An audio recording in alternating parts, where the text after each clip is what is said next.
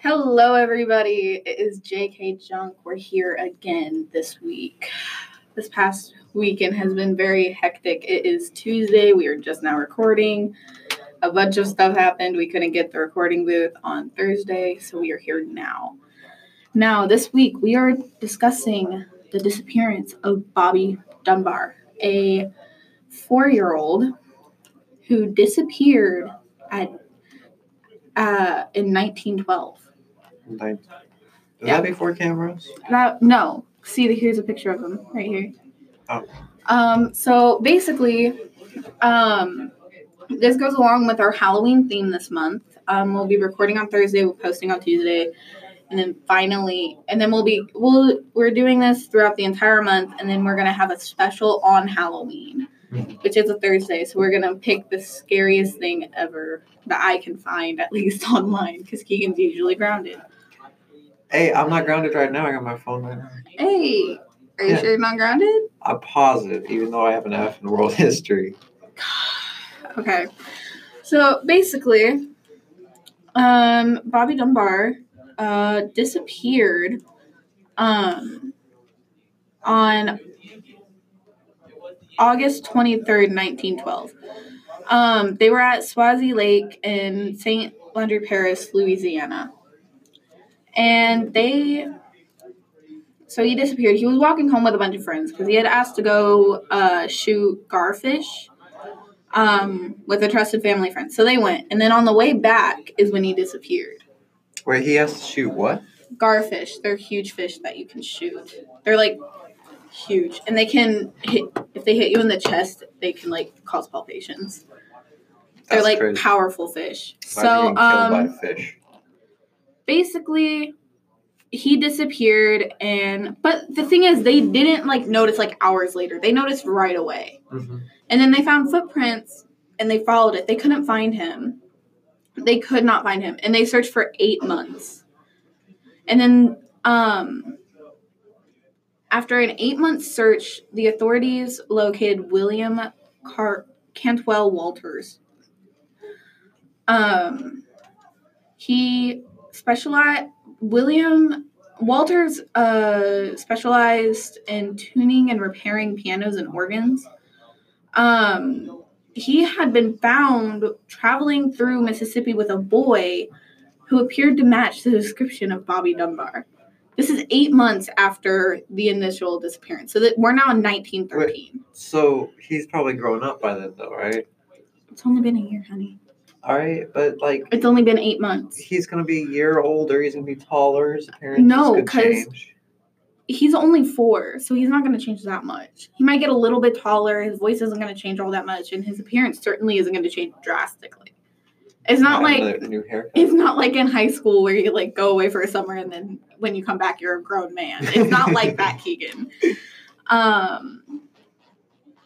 So, um, Bobby Dunbar is the first son born to Leslie and Percy Dunbar, and they were searching for him relentlessly. Like Percy Dunbar traveled uh, to New Orleans to try to find his son. He was going everywhere to search for him.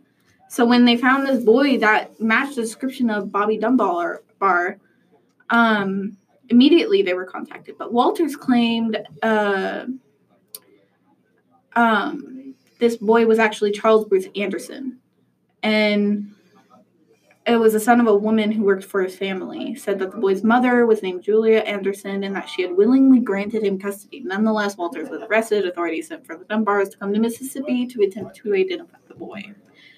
Here's where it kind of gets weird. Um, Leslie Dunbar didn't recognize him immediately. Even though, like, you would think that a mother would know their child. Yeah. Like, now, like, if I had disappeared for like three years and then I came back, my mom would still recognize me. Yeah. She would, they would be like, Is this your child? And she would be sobbing and say, Yes, it is.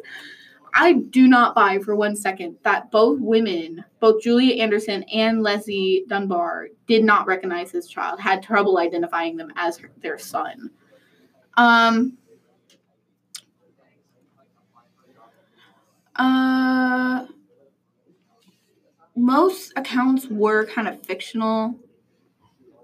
And then, um, but mainly they he had a horrible reaction to Leslie Dunbar. He did not respond to being called Bobby, uh, did not do anything to show that he recognized Leslie Dun- Leslie Dunbar.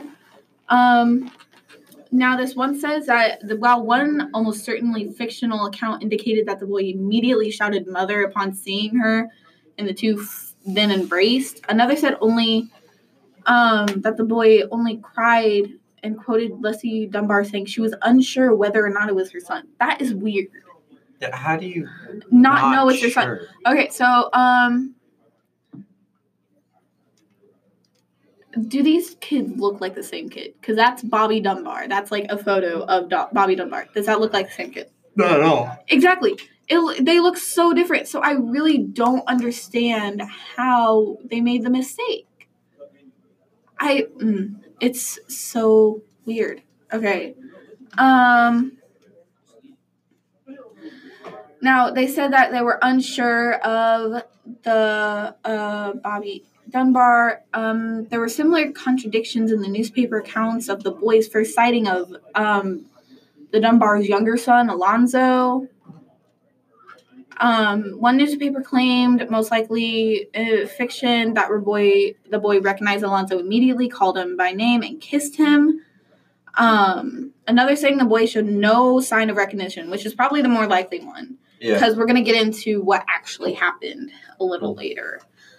Um, he then so, but here's the thing: you've heard of people who look exactly like each other but have no family relationship, right? Mhm. Yeah. So basically, this is what I think happened. Those kids don't look exactly the same, but back then he was a four years old.